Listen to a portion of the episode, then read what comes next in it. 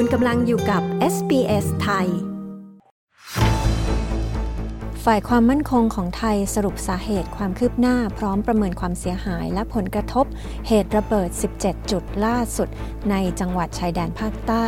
ปิดท้ายด้วยเรื่องของการเสียชีวิตของสมบัติเมธนี เจ้าของฉายาพระเอกตลอดการ ติดตามได้จากคุณชาดาสมบูรณ์ผล ผู้สื่อข่าวพิเศษของ SBS ไทย ประจำประเทศไทยค่ะ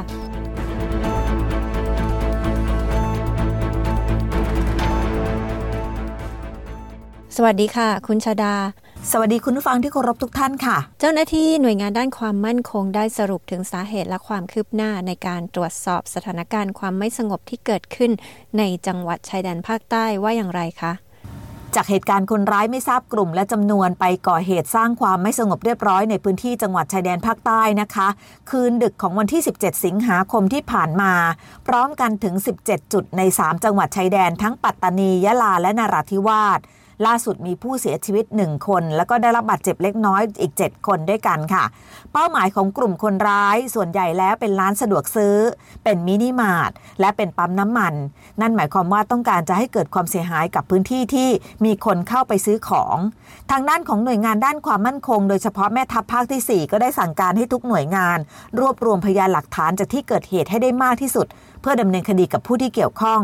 และมีการระบุนะคะว่าตอนนี้ กลุ่มคนร้ายที่ก่อเหตุนั้น เจ้าหน้าที่กำลังอยู่ในระหว่างการพิสูจน์ทราบจากพยานหลักฐานที่เกิดเหตุ และก็คาดว่าการลงมือก่อเหตุในครั้งนี้ จะมีผู้ร่วมลงมือไม่ต่ำกว่า 20 คนค่ะ โดยเฉพาะจุดสำคัญสำคัญอย่างเช่นร้านสะดวกซื้อ พบว่ามีผู้ก่อเหตุหลายคนด้วยกัน และก็ทยอยไปร้านสะดวกซื้อในหลาย ๆ ร้านในพื้นที่ใกล้เคียงกัน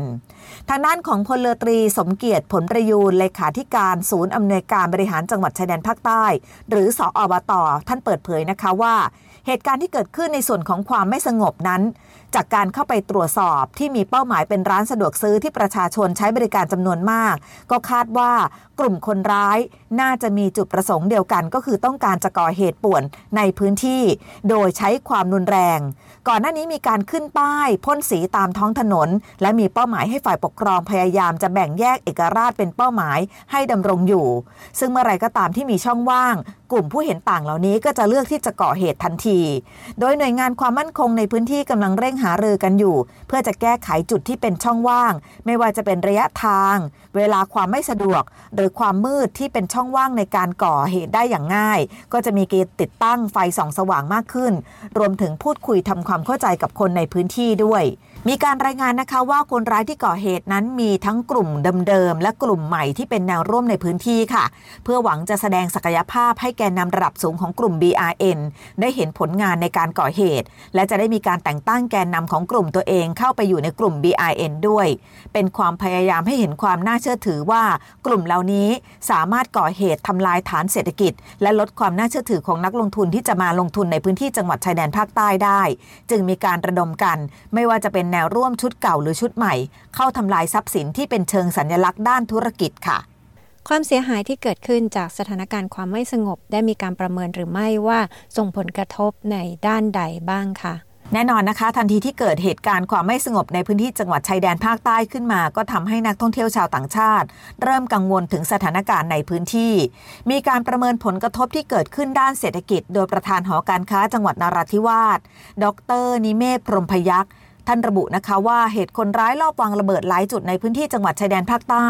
ส่งผลกระทบอย่างหนักต่อระบบเศรษฐกิจการค้า และเชื่อมโยงไปถึงการท่องเที่ยวที่อาจจะซบเซาลงไปอีกระยะหนึ่งด้วยซึ่งก็รู้สึกเสียดายโอกาสที่ตอนนี้คนในพื้นที่จังหวัดชายแดนภาคใต้กำลังได้รับโอกาสจากการเปิดประเทศ เพราะการผ่อนคลายมาตรการในการป้องกันโควิด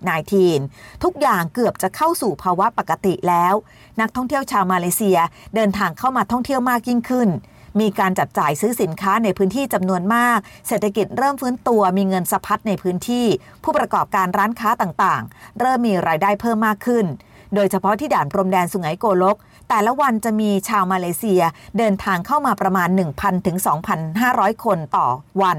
และต่อเดือนก็มีผู้เดินทางเข้ามามากกว่า 30,000 คน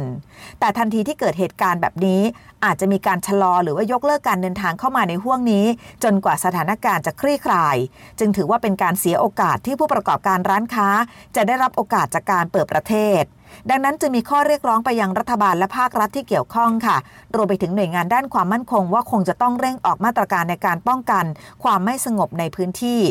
ควบคู่ไปกับการเยียวยา และฟื้นฟูความเสียหายที่เกิดขึ้น เพื่อจะได้เรียกความเชื่อมั่นของนักท่องเที่ยวให้กลับคืนมา ซึ่งในส่วนของจังหวัดนราธิวาสได้มีการประเมินตัวเลขเศรษฐกิจเอาไว้ว่า น่าจะไม่ต่ำกว่า 100 ล้านบาทด้วยกัน ขณะเดียวกันในส่วนของจังหวัดยะลา ก็มีการประเมินคาดการมูลค่าความเสียหาย จากตัวเลขทางเศรษฐกิจเช่นกัน ซึ่งก็ไม่แตกต่างจากนาราธิวาสค่ะ ก็ประมาณไม่ต่ำกว่า 100 ล้านบาทเหมือนกัน ดังนั้นถ้าเกิดสถานการณ์ยังไม่พลิกฟื้นกลับมา ตัวเลขอาจจะมากกว่านี้ จากการสูญเสียรายได้จากนักท่องเที่ยวที่จะเข้ามาท่องเที่ยว โดยเฉพาะในช่วงที่จะเป็นไฮซีซั่นต่อจากนี้ จึงเป็นข้อเรียกร้องหนึ่งค่ะ ที่ต้องการจะให้หน่วยงานที่เกี่ยวข้องเร่งดำเนินการอย่างเร่งด่วน ที่จะไม่ให้สถานการณ์นี้กลับคืนมาอีกค่ะ และปิดท้ายความคืบหน้าการเสียชีวิตของสมบัติเมธนีพระเอกตลอดกาลนะคะ อันนี้มีรายละเอียดอย่างไรคะ วันนี้เรียกได้ว่าวงการบันเทิงต้องสูญเสียบุคคลสำคัญอย่างอาแอสสมบัติเมธานีไปนะคะ จากการเสียชีวิตด้วยโรคชรา จากไปอย่างสงบที่บ้านพักย่านลาดพร้าวค่ะ ซึ่งบรรดาเพื่อนพ้องน้องพี่ในวงการบันเทิงก็โพสต์อาลัยและแสดงความเสียใจกับการจากไป ขณะเดียวกันทางกระทรวงวัฒนธรรมได้ออกเป็นจดหมายข่าวนะคะ พูดถึงข่าวเศร้าของวงการภาพยนตร์ไทย ที่จะต้องสูญเสียศิลปินแห่งชาติ สาขาศิลปะการแสดงภาพยนตร์ และละครโทรทัศน์ ปี 2559 สิริรวมอายุ 85 ปี และได้มีการเผยแพร่ประวัติออกมาระบุนะคะว่า นายสมบัติเมธานีเกิดเมื่อวันที่ 26 มิถุนายน 2480เป็นชาวจังหวัดอุบลราชธานี เข้าวงการบันเทิงตั้งแต่ปี 2503 รับบทเป็นพระเอกละครโทรทัศน์เรื่องแรกชื่อว่า หัวใจปรารถนา ออกอากาศทางช่องเจ็ดสมัยที่เป็นจอภาพขาวดำ จากนั้นก็มีงานภาพยนตร์ตามมาเรื่อยๆ ค่ะ จนได้รับรางวัลเกียรติยศมากมาย และถูกขนานนามให้เป็นพระเอกตลอดกาลและได้รับความนิยมถึงขั้นขีดสุดทำให้ Guinness Book World Record ถึงกับบันทึกว่าเป็นนักแสดงที่รับบทพระเอกภาพยนตร์ และมีผลงานมากที่สุดในโลกจำนวนถึง 617 เรื่อง และยังเคยรับการแสดงพร้อมกันมากถึง 28 เรื่อง มีผลงานที่โดดเด่นมากมายค่ะ ไม่ว่าจะเป็นเกาะสวาทหาดสวรรค์ ดินน้ำลมไฟ เขี้ยวพยัคฆ์ ดวงตาสวรรค์ เรือมนุษย์ ผู้เสน่หา แม่นาคพักขนงและคมแฝกซึ่งกรณีการเสียชีวิตของนายสมบัติเมธานีนั้น เจ้าหน้าที่จากสำนักงานชาปณะสถานกองทัพอากาศเปิดเผยนะคะว่า เบื้องต้นทางญาติของผู้เสียชีวิต ได้ติดต่อจองศาลาพ่วงจินดาของวัดพระศรีมหาธาตุบางเขนเอาไว้ เพื่อจะจัดเตรียมพิธีรดน้ำศพ และมีกำหนดสวดพระอภิศพ และพิธีบำเพ็ญกุศลศพ นายสมบัติเมธนีจัดขึ้นตั้งแต่วันนี้เป็นต้นไปค่ะ 18 สิงหาคมไปจนถึง 24 สิงหาคมเป็นเวลา 7 วันและมีกำหนดพระราชทานน้ำหลวงอาบศพ ซึ่งพระราชทานน้ำหลวงอาบศพในวันนี้ จากนั้นก็จะเก็บศพไว้บำเพ็ญกุศลเป็นเวลาร้อยวัน ขณะที่กระทรวงวัฒนธรรมเองจะเป็นผู้ดำเนินการในการขอพระราชทานเพลิงศพในโอกาสต่อไปค่ะ ดิฉันชาดาสมบูรณ์ผลรายงานข่าวสำหรับ SBS ไทย รายงานจากกรุงเทพมหานครค่ะ ต้องการฟังเรื่องราวน่าสนใจแบบนี้อีกใช่ไหม ฟังได้ทาง Apple Podcast Google Podcast Spotify หรือที่อื่น ๆ ที่คุณฟัง podcast ของคุณ